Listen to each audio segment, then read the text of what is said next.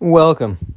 You're listening to a podcast by the International Bolshevik Tendency, a Marxist organization fighting for international working class revolution to overthrow global capitalism.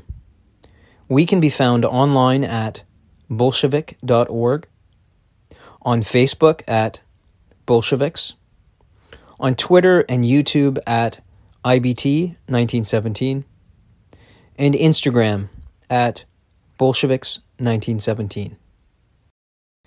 The following talk, entitled Cops and Capitalism, was originally delivered at an IBT online public meeting on 6 June 2021. This year is the 150th anniversary of the Paris Commune.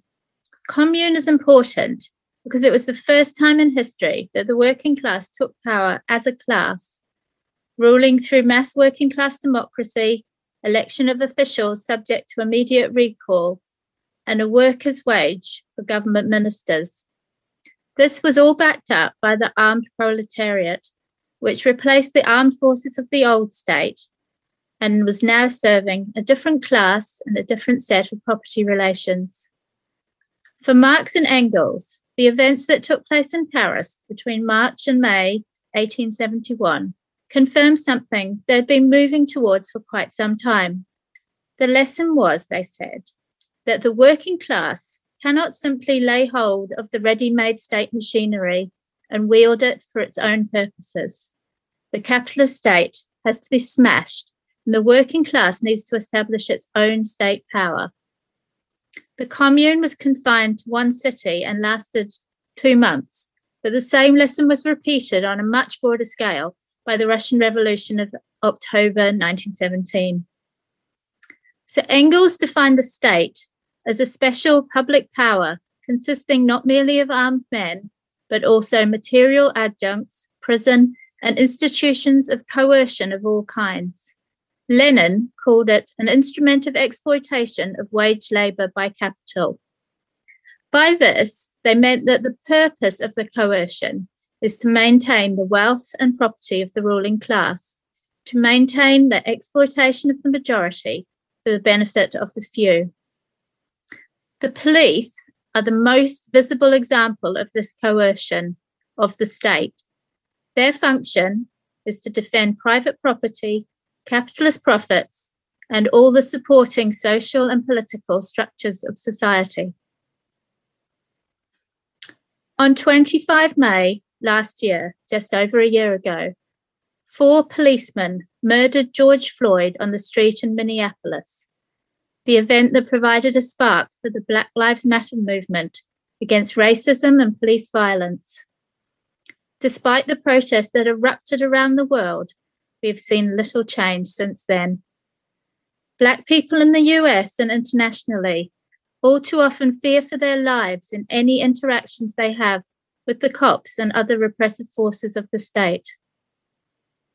Approximately 1,000 people, disproportionately black, are killed by US police every year, a figure that has not changed significantly since the world watched in horror while Derek Chauvin held his knee on George Floyd's neck for over nine minutes. One in a thousand black men in America can expect to die at the hands of the police. So Chauvin and his collaborators are not some bad apples in a barrel of good cops. US capitalism is inherently racist, and law enforcement is designed to serve and protect that system. It recruits or creates racist bullies and depraved psychopaths because that is what is required to maintain law and order in a society of grotesque disparities of wealth and power. A year ago, we wrote Statistically speaking, Chauvin's arrest was highly unlikely. His conviction is improbable. The capitalists love their killer cops.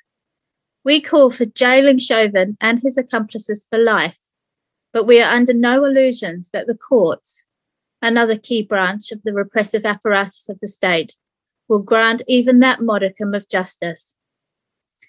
In fact, Chauvin was recently convicted although not yet sentenced.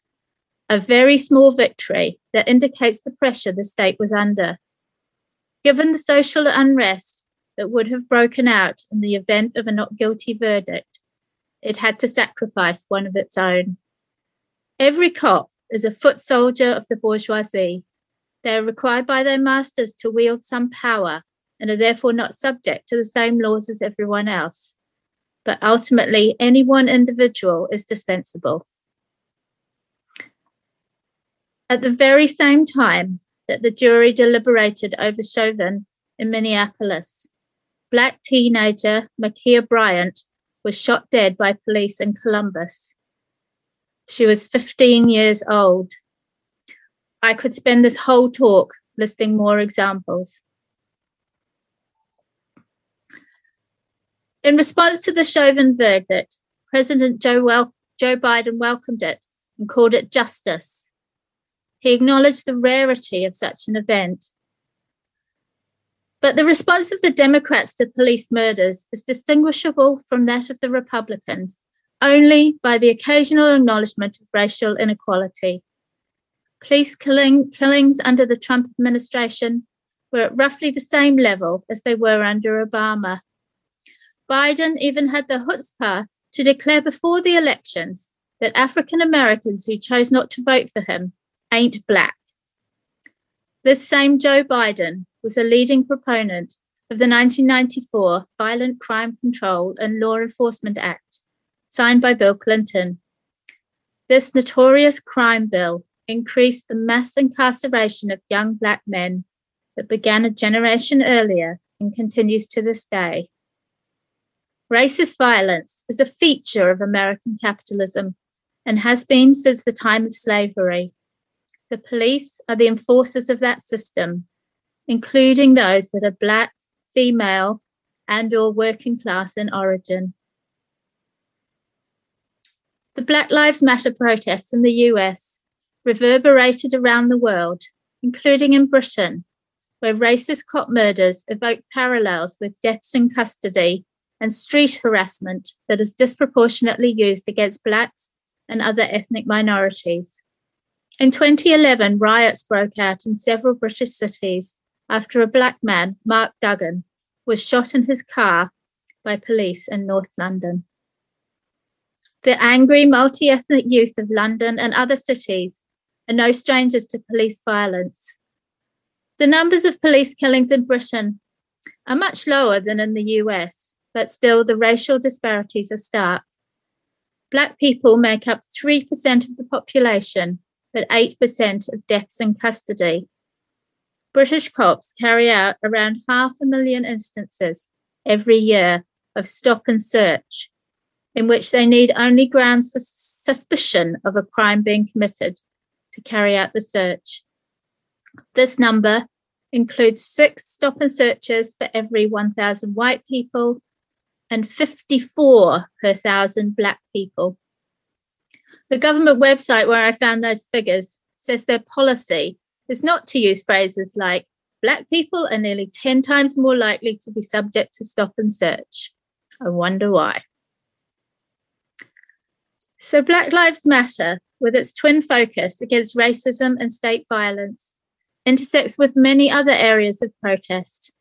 In Oxford, where I live, it joined forces with a campaign called Rhodes Must Fall, pushing for a statue of the imperialist mass murderer Cecil Rhodes to be removed from the wall of an Oxford University college on the High Street.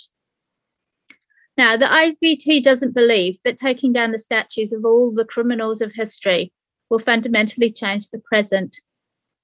But we certainly did celebrate when protesters in Bristol dumped a statue of slave trader Edward Colston into the harbour. The reluctance of Oxford University to remove the statue of Rhodes draws parallels with racism at the university today. Black and ethnic minority students are vastly underrepresented. Recent research has shown how little the university pays some of its staff, cleaners, for instance, many of whom are ethnic minorities. And on the outskirts of the city, Black and working class youth on the estates are subject to high levels of police harassment, as they are across the country. So it's not surprising then that all these themes came together in protests against the Police Crime Sentencing and Courts Bill, which is due back in Parliament later this month. This legislation is a blatant attack on civil liberties, designed, and I quote, to, to strengthen police powers to tackle non-violent protests that have a significant disruptive effect. It will criminalise protesters simply for being loud or posing a serious annoyance or inconvenience. It introduces a new criminal offence of trespass with the intent to reside, which will target traveller communities and the homeless. It is certain that these new laws will predominantly be used against the left, the working class, and oppressed minorities, reflecting the role of British policing in preserving the capitalist social order. The IBT has been active in organising protests against this bill, which, under the slogan Kill the Bill, have been supported by a coalition of anti racist campaigners, environmentalists, anti fascists, LGBTQ activists, supporters of Palestine and other international campaigns, and political organisations from the far left to the Liberal Democrats. And within this disparate crowd, we've been arguing that increased police powers mean increased capacity for capitalism to exploit and oppress.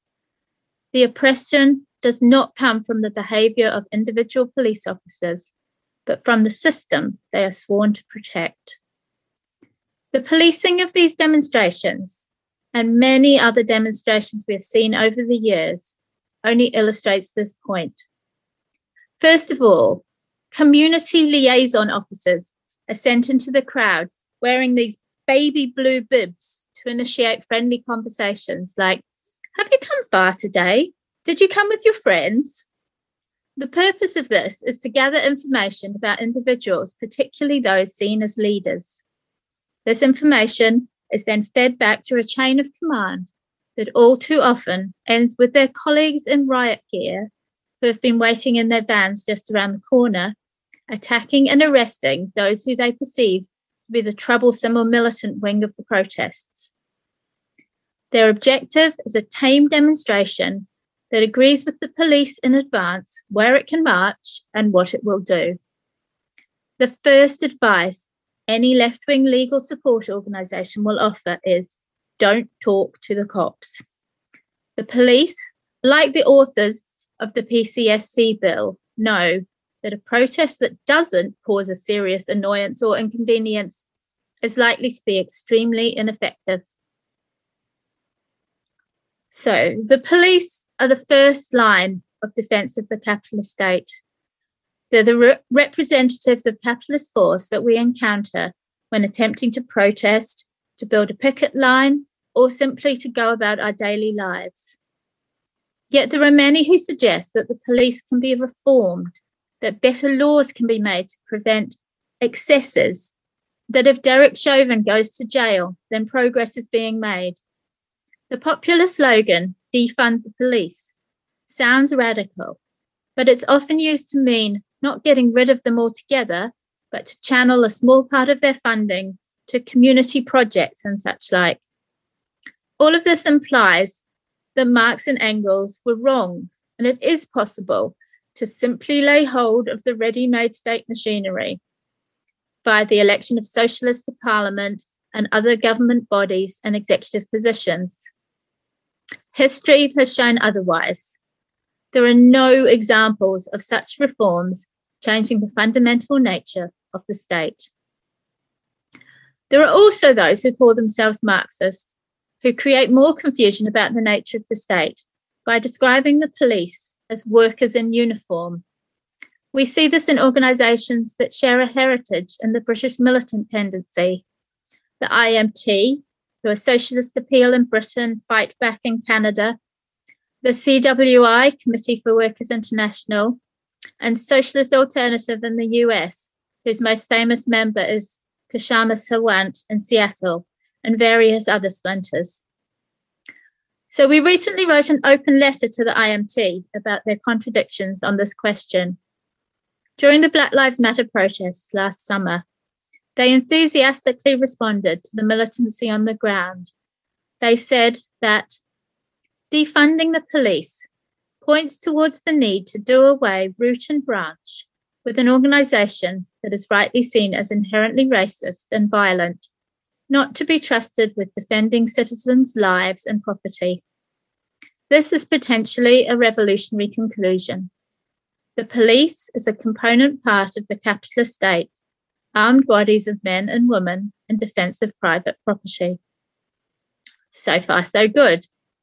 But reading their articles around this time, many would not be aware that the IMT's long standing position is that cops and prison guards are part of the working class. Despite sometimes denying it, they have made this dangerous characterization on a number of occasions. In 2008, for instance, leading British member Rob Sewell compared a London police strike with another a century ago, offering advice on how the repressive forces of the state could improve their pay and conditions. In 1919, they were dubbed Bolshevik bobbies, he said. Today, they wanted to take a leaf out of the experience of their forefathers if they are to get anywhere.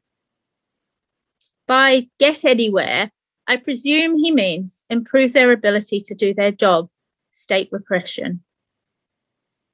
More recently, after the killing of George Floyd, the American section of the IMT rightly supported suggestions that the US cop union should be expelled from the AFL CIO, Trade Union Federation, but only as a tactical measure.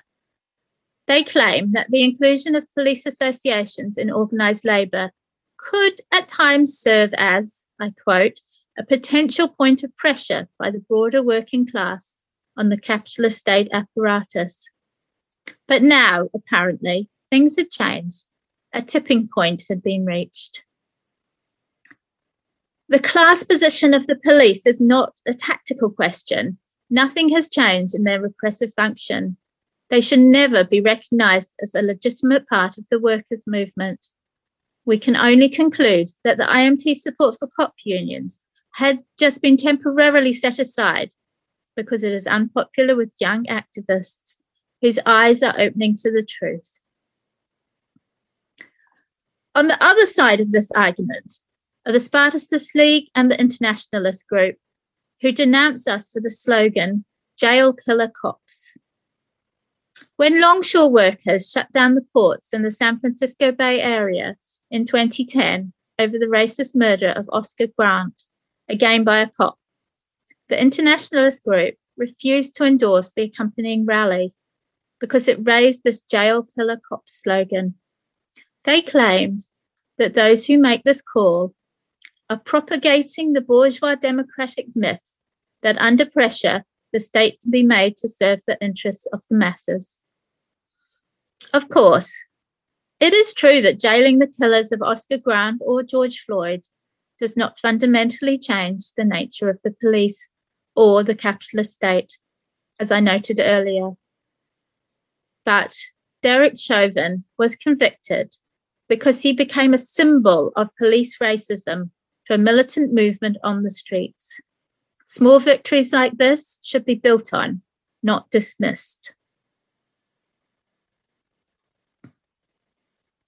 Anger and outrage drives millions of people around the world into the streets to protest against injustice, from Black Lives Matter in the imperialist West to farmers in India or Palestinians in Gaza.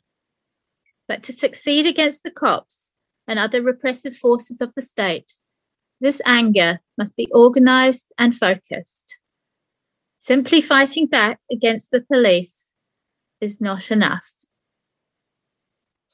I've just argued that it's important to understand the class nature of our enemies. It is even more important to understand the class nature of the movement we need to build. It must be based on the working class.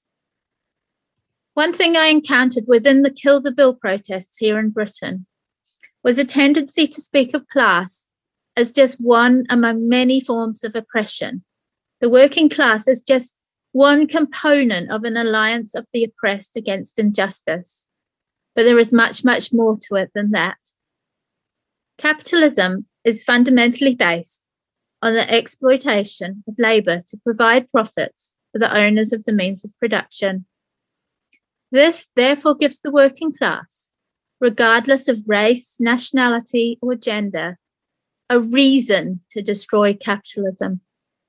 But it also puts the working class in the position of being the force that is capable of destroying it. Exploitation of labour was not invented by capitalism, but is a feature of all class societies.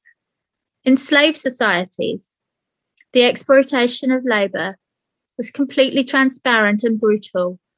The producers themselves, the slaves, are the property of the ruling class. In feudal society, appropriation was also fairly obvious, reinforced by religious belief and the church class divisions are presented as the will of God. In all these societies, the state used brute force to defend a particular form of property relations. Capitalism is somewhat different. Producers, the working class, are supposedly free to enter into arrangements with the capitalists to exchange labour power for a wage. The capitalist exploits this labor indirectly by selling the product of labor at a value higher than the wage that they have paid. The fact that all value and therefore profit is derived from labor is obscured in this process. And the common interests of the working class in opposing the system are further obscured through divide and conquer strategies of which division by race and national, nationality are the most pervasive. The state, again, the cops, courts, prisons, etc., maintains this exploitation by defending private property and the means of production. The violence is often not overt, it's not necessary because of, of all the other mechanisms that are available to them. But like the riot cops waiting round the corner while the community liaison officers work the crowd, the threat of violence is always there. The multiracial working class is the only force that has the power to fight this. In the first instance, the power to bring production to a halt through strike action. Ultimately, to take over the organising of production and of society in general, to build a new state with new bodies of armed men. The international working class today is far more powerful than that of Paris in 1871 or St. Petersburg in 1917. The existing trade unions, weak and bureaucratic as they are, at least represent the principle of workers organising as a class. We need to build defence guards to prevent racist attacks and violence on the street against women and LGBTQ people. We need to defend strikes with picket lines that really mean don't cross. To do this, we need to overcome the divisions within the working class by defending the rights of all the oppressed against the police and other repressive forces of the state. So I want to end with a positive example. I mentioned earlier that the International Longshore and Warehouse Union, the ILWU, on the US East Coast stopped work for Oscar Grant a decade ago. This militant union has a long tradition of political strikes. It did the same for Black political prisoner Mumia Abu Jamal a decade before that, in 1999. It carried out an 11 day boycott of a South African ship as part of the fight against apartheid in the 1980s. Again, last summer, an eight hour shutdown of West Coast ports on Juneteenth demanded an end to systematic racism, police terror, and the privatisation of the Port of Oakland. Just two days ago, these same longshoremen refused to cross a communi- community picket line in solidarity with Palestine, meaning that an Israeli ship left the port without being unloaded. These are small examples of how the power of the working class can be harnessed to fight for the interests of the oppressed. But these are only the beginnings. Such actions need to be repeated on a much broader scale. They also need to move beyond the arena of trade unionism to the building of a workers' party with a revolutionary program. And the essence of a revolutionary program is an understanding of the capitalist state, of the armed bodies that support it, how it functions and maintains itself, and what we need to do to destroy it. Thank you.